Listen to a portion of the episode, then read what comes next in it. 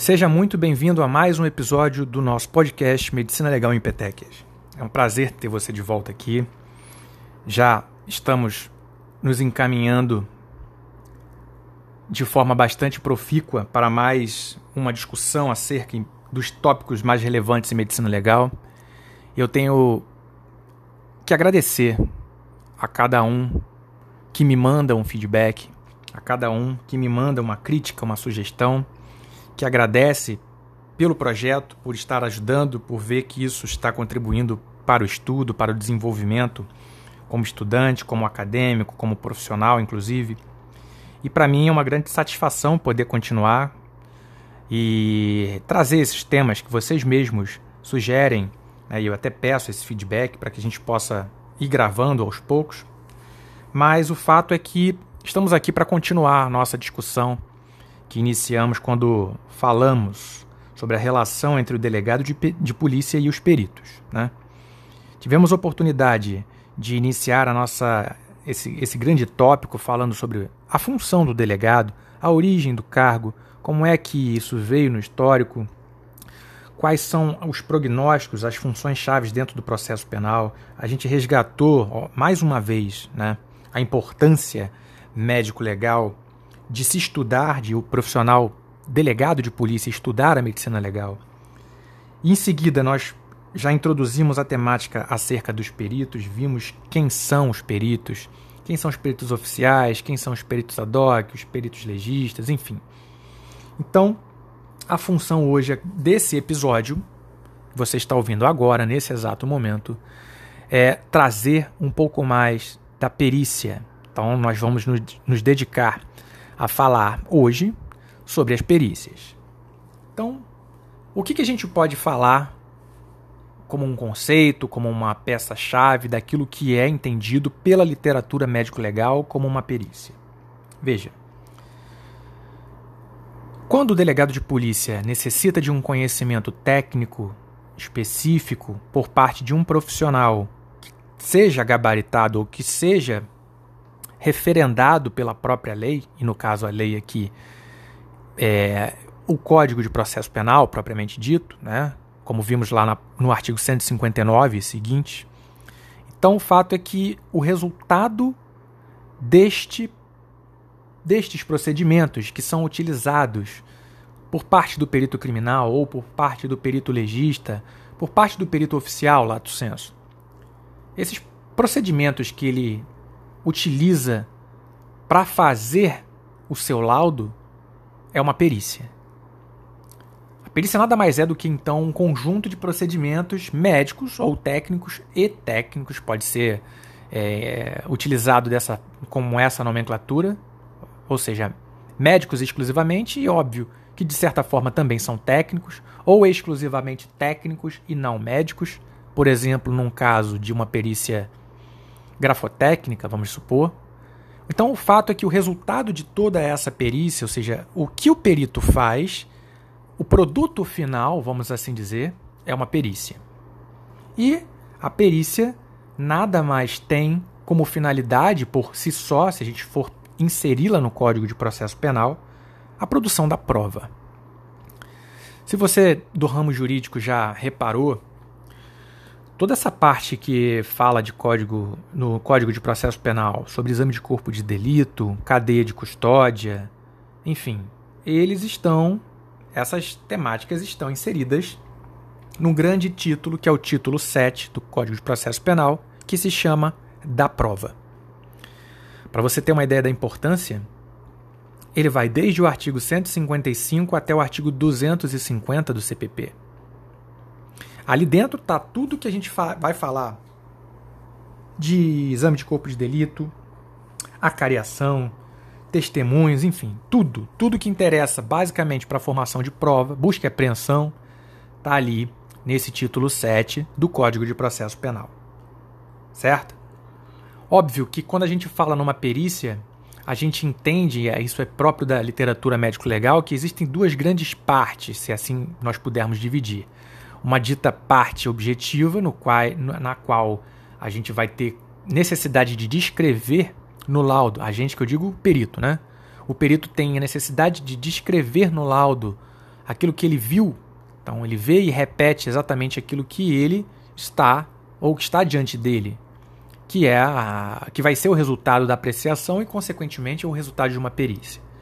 Mas também a literatura entende que uma perícia possui uma parte subjetiva, que é justamente uma valoração daquela parte anterior, que é a parte objetiva. E ali é muito mais dis, é, é discutir né, do que propriamente descrever. Descrever nós estaríamos adstritos à parte objetiva. Bom, o fato é que, mesmo com tanta é, intensidade ou com tanto destaque para uma perícia, o fato é que o próprio Código de Processo Penal, lá no artigo 182, ele diz que o juiz não fica distrito ao laudo do perito. Ele pode aceitá-lo ou rejeitá-lo no todo ou em parte. Certo? Então isso faz parte do livre convencimento motivado do juiz, que a gente estuda lá no Código de Processo Penal.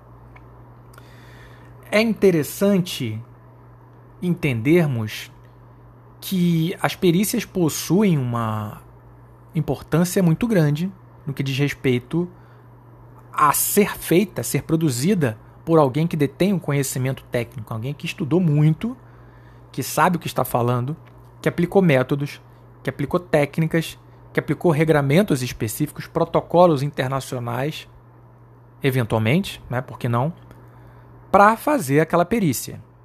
Então, é preciso ter muito, muita cautela, muito cuidado quando a gente observa que esse artigo 182 diz que o juiz não está distrito ao laudo, mas o fato é que ele tem uma grande parcela de determinância, ou vamos dizer assim, ou de possibilidade de determinação, uma predominância muito grande, melhor dizendo, no que diz respeito à valoração dos elementos que estão ali aferidos, né, que foram aferidos, aferidos pelos peritos.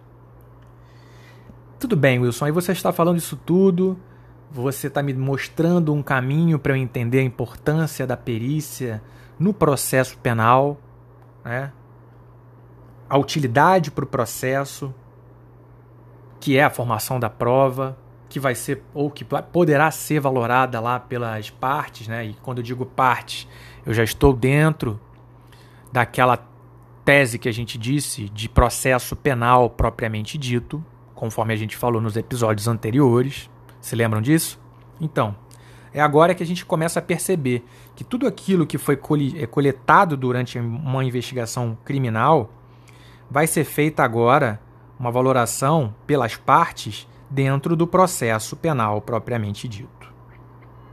Então a importância é exatamente eu analisar, eu como perito, tá? Eu estou colocando essa, essa verbalização mas entendam o eu aqui não como delegado. Quando eu falar, eu serei específico, mas o eu como perito. Então, o perito ele vai ter uma função muito específica, assim que for demandado pela autoridade policial, no sentido de fornecer os elementos técnicos que são interessantes para o deslinde daquele fato que é de interesse da justiça. Perfeito? Muito bem. Se a gente entender que o próprio Código de Processo Penal traz esse regramento aqui em relação à prova, né? Eu preciso entender sobre quais elementos eu posso fazer uma perícia, quais são os eventuais tipos de situações nas quais eu requeiro, o delegado de polícia requer uma perícia. A literatura médico-legal nos mostra isso, né? E a prática também. Então, disse que pode envolver qualquer tipo de aspecto do ser humano. Pode. Pode ser uma parte física, uma parte mais psíquica, algo que diga um, um laudo é, psicotécnico ou alguma coisa. Isso é, isso é de fato uma perícia. Isso pode ser utilizado como uma prova para saber se a pessoa tem um certo grau de semi-imputabilidade ou inimputabilidade. Então, quem vai fazer isso é um perito perito vai fazer esse laudo para dizer, olha, aquela pessoa, ela realmente, ela, naquela situação fática, ela não tinha condição de entender o caráter ilícito do fato ou de comportar-se de acordo com aquele entendimento naquela situação. Então aí a gente já pode pensar num, numa exclusão da responsabilidade por força de exclusão da própria culpabilidade. Ele não tem imputabilidade. Então, como pressuposto da culpabilidade, eu não posso aferir que aquela situação é criminosa para ele. E aí a gente entende também que a perícia pode ser sobre uma situação que esteja diante do perito, e aí por isso que se diz que é uma perícia dita como percipiente, tá? A avaliação é feita ali naquela situação, é, em face das alterações ou, da, ou das perturbações que se manifestam para o perito. Mas também pode ser uma perícia dita como perícia deducende, uma perícia já realizada, na qual eu vou, como perito, me ater aos fatos pretéritos. Então, se eventualmente existe uma discordância, essa discordância vai ser discutida. O delegado de polícia pode, por exemplo, promover uma consulta médico-legal e, e o perito vai responder essa consulta médico-legal através de um parecer. Nesse parecer, ele discute todas as possibilidades que estão ainda surgindo como dúvidas, ele vai ter recurso da literatura, ele vai demonstrar o porquê, por A mais B, que aquela situação pode ser daquele jeito ou não, com base nos quesitos que são formulados pela autoridade policial, por exemplo, numa consulta médico-legal, que é uma espécie de documento médico-legal. Então entenda que é por ter esta intenção, a perícia ela tem essa finalidade. A gente resgata mais uma vez a finalidade dela, que é esclarecimento de um fato de interesse da justiça. Pode ser indivíduo vivo? Pode, Wilson. Pode, posso sim. Eu posso realizar uma perícia no indivíduo vivo. Basta nós lembrarmos a questão do exame de corpo de delito quando essa pessoa é, sofre é, o, o, é vítima de um crime de lesão corporal, de estupro ou de que, qualquer natureza ali que deixe vestígio. É por isso que entra o artigo 158. Eu peço que você leia quando você tiver um tempo, dá, um, dá uma estudada rápida. Quando a gente estiver falando de perícia também, é muito importante. Tá? Nós podemos até fazer um tópico, um podcast específico falando sobre isso mais tarde. Por que não? Então, diagnóstico de lesão vai ser, visto, né, vai ser visto nesses indivíduos, determinação de idade, de sexo, etc. Nos mortos, e nos mortos, Wilson? Qual é o tipo de perícia? A necrópsia. Para eu determinar, por exemplo, o diagnóstico da causa de uma morte, ou, ou o tempo da morte, até mesmo a identificação desse cadáver por exame necropapiloscópico, ou seja, aquele no qual é feito sobre as digitais, para determinar a identificação do indivíduo, né? Ou por DNA, por exemplo, num caso que o indivíduo esteja extremamente carbonizado e que eu requeira uma técnica muito mais profunda, muito mais elaborada do que propriamente um elemento que eu não tenho, que é a impressão digital, eventualmente. Exame sobre arcada dentária, isso pode ser feito também. Nos esqueletos, também. Identificação do sexo, tempo da morte. E também nos objetos, por que não? Já que eu quero, por exemplo, vamos supor que eu precise fazer uma perícia para aferir a potencialidade lesiva de determinado objeto ou de determinada arma, para saber se ela estava funcionando ou não, para saber se ela é obsoleta ou não, para fins de enquadramento, por exemplo, nos decretos sobre desarmamento e no próprio Estatuto de Desarmamento. Perícias em materiais entorpecentes para eu determinar a natureza e a qualidade daquele produto sob exame, sob exame para que eu possa vir, então, a partir de um laudo prévio, efetuar a prisão de, de, em flagrante de um indivíduo, por que não?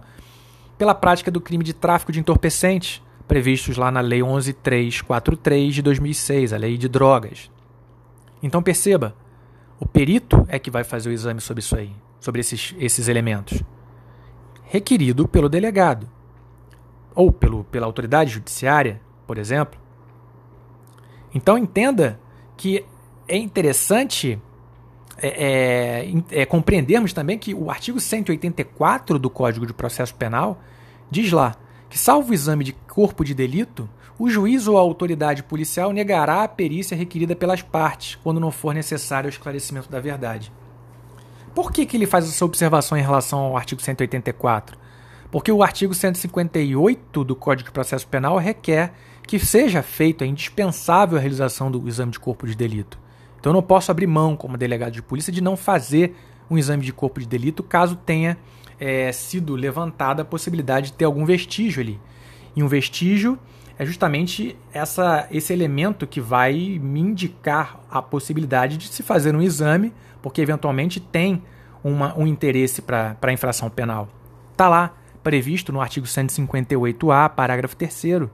Vestígio é todo objeto ou material bruto, visível ou latente, constatado ou recolhido que se relaciona à infração penal. Com o pacote anticrime, isso foi incluído dentro da sistemática da cadeia de custódia. Então, nós temos uma espécie de conceito legal do que é, do que é vestígio. Perceba a importância, então, de toda essa correlação é, em termos periciais, e aí a gente precisa resgatar, então, uma situação mais detalhada, né, para a gente poder entender de como estamos, de onde viemos. Eu falei com vocês que em certo momento eu ia abordar exatamente o Código de Processo Criminal do Império, lá de 1832. Lá no artigo 134 do Código de Processo Criminal do Império, nós temos uma disposição no sentido de que formar-se-á auto de corpo de delito quando este deixa vestígios que podem, eventualmente, é, no, no caso, ser ocularmente examinados. E aí o próprio artigo diz que, não existindo vestígios, formar-se-á o dito auto por duas testemunhas que depõem na existência do fato e suas circunstâncias.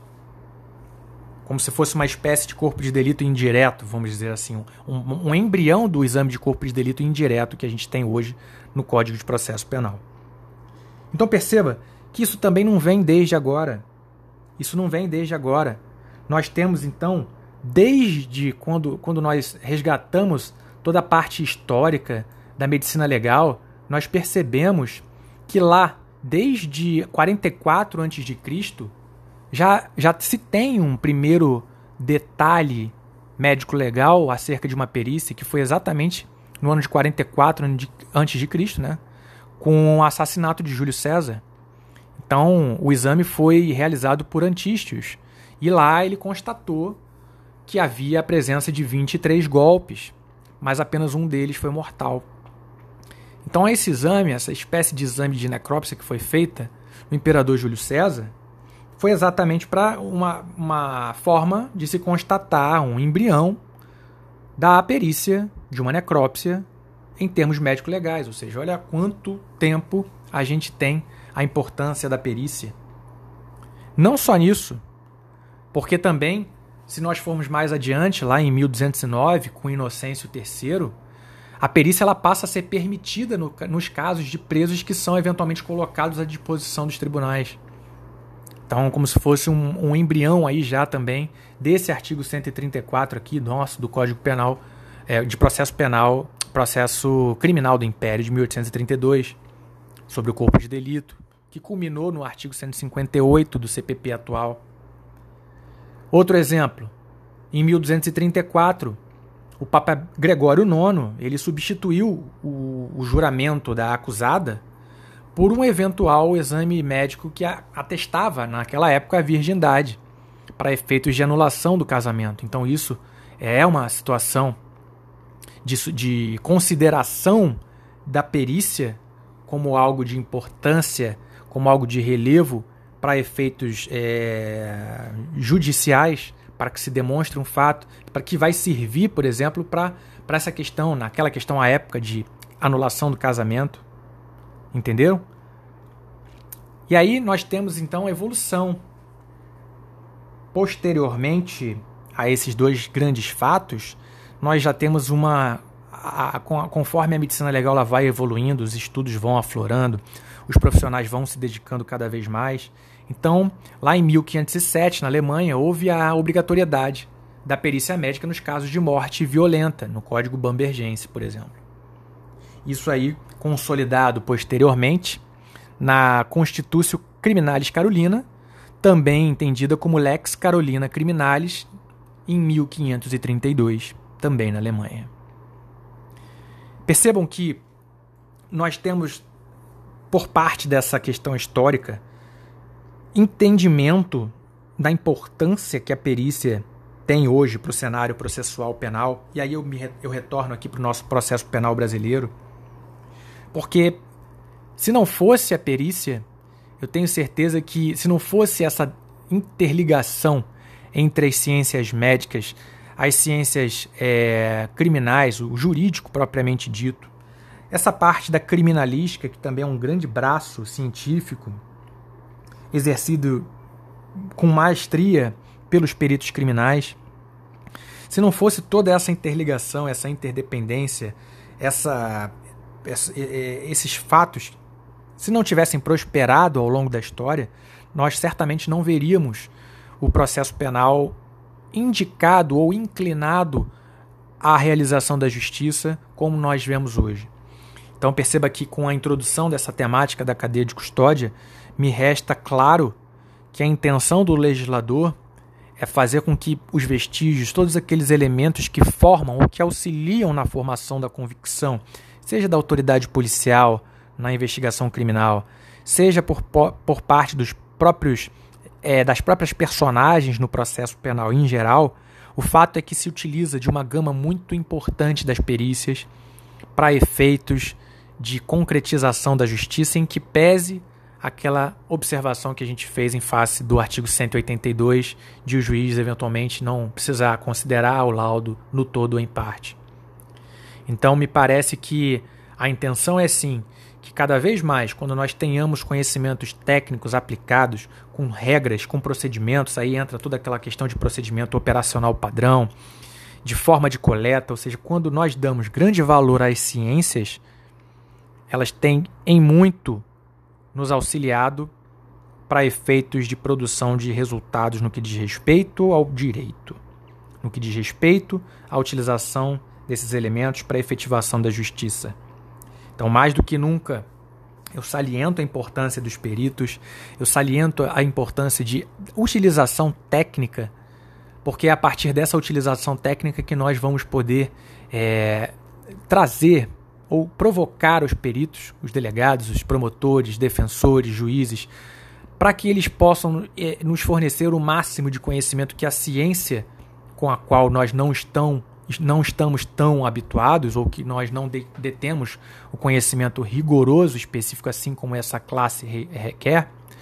Então a gente precisa entender do que, que a gente está precisando, quais são os elementos que a gente precisa, entender esse contexto histórico, entender a importância da legislação, da interligação entre essas personagens, para que só assim a gente possa então contribuir para a efetivação da justiça. Mais uma vez, eu agradeço é, pela participação nesse podcast. Eu espero que vocês tenham compreendido um pouco mais da importância médico-legal das perícias, o que, que elas representam para o mundo jurídico, quem é o responsável por fazer essa perícia, de que forma ela pode ser provocada. Então, surgindo um interesse, para que a gente conclua aqui, surgindo um interesse, alguma coisa que precise ser solucionada e que requer um conhecimento técnico específico, eu vou requerer esse conhecimento do perito. Eu vou extrair esse conhecimento enquanto personagem do processo penal, eu vou extrair do perito. E é importante que a gente saiba o que pedir para que a gente tenha efetivamente uma qualidade naquilo que é produzido, a perícia. Tá? Então eu me despeço, fico por aqui e até o próximo episódio. Boa semana de estudo para você, forte abraço e até breve.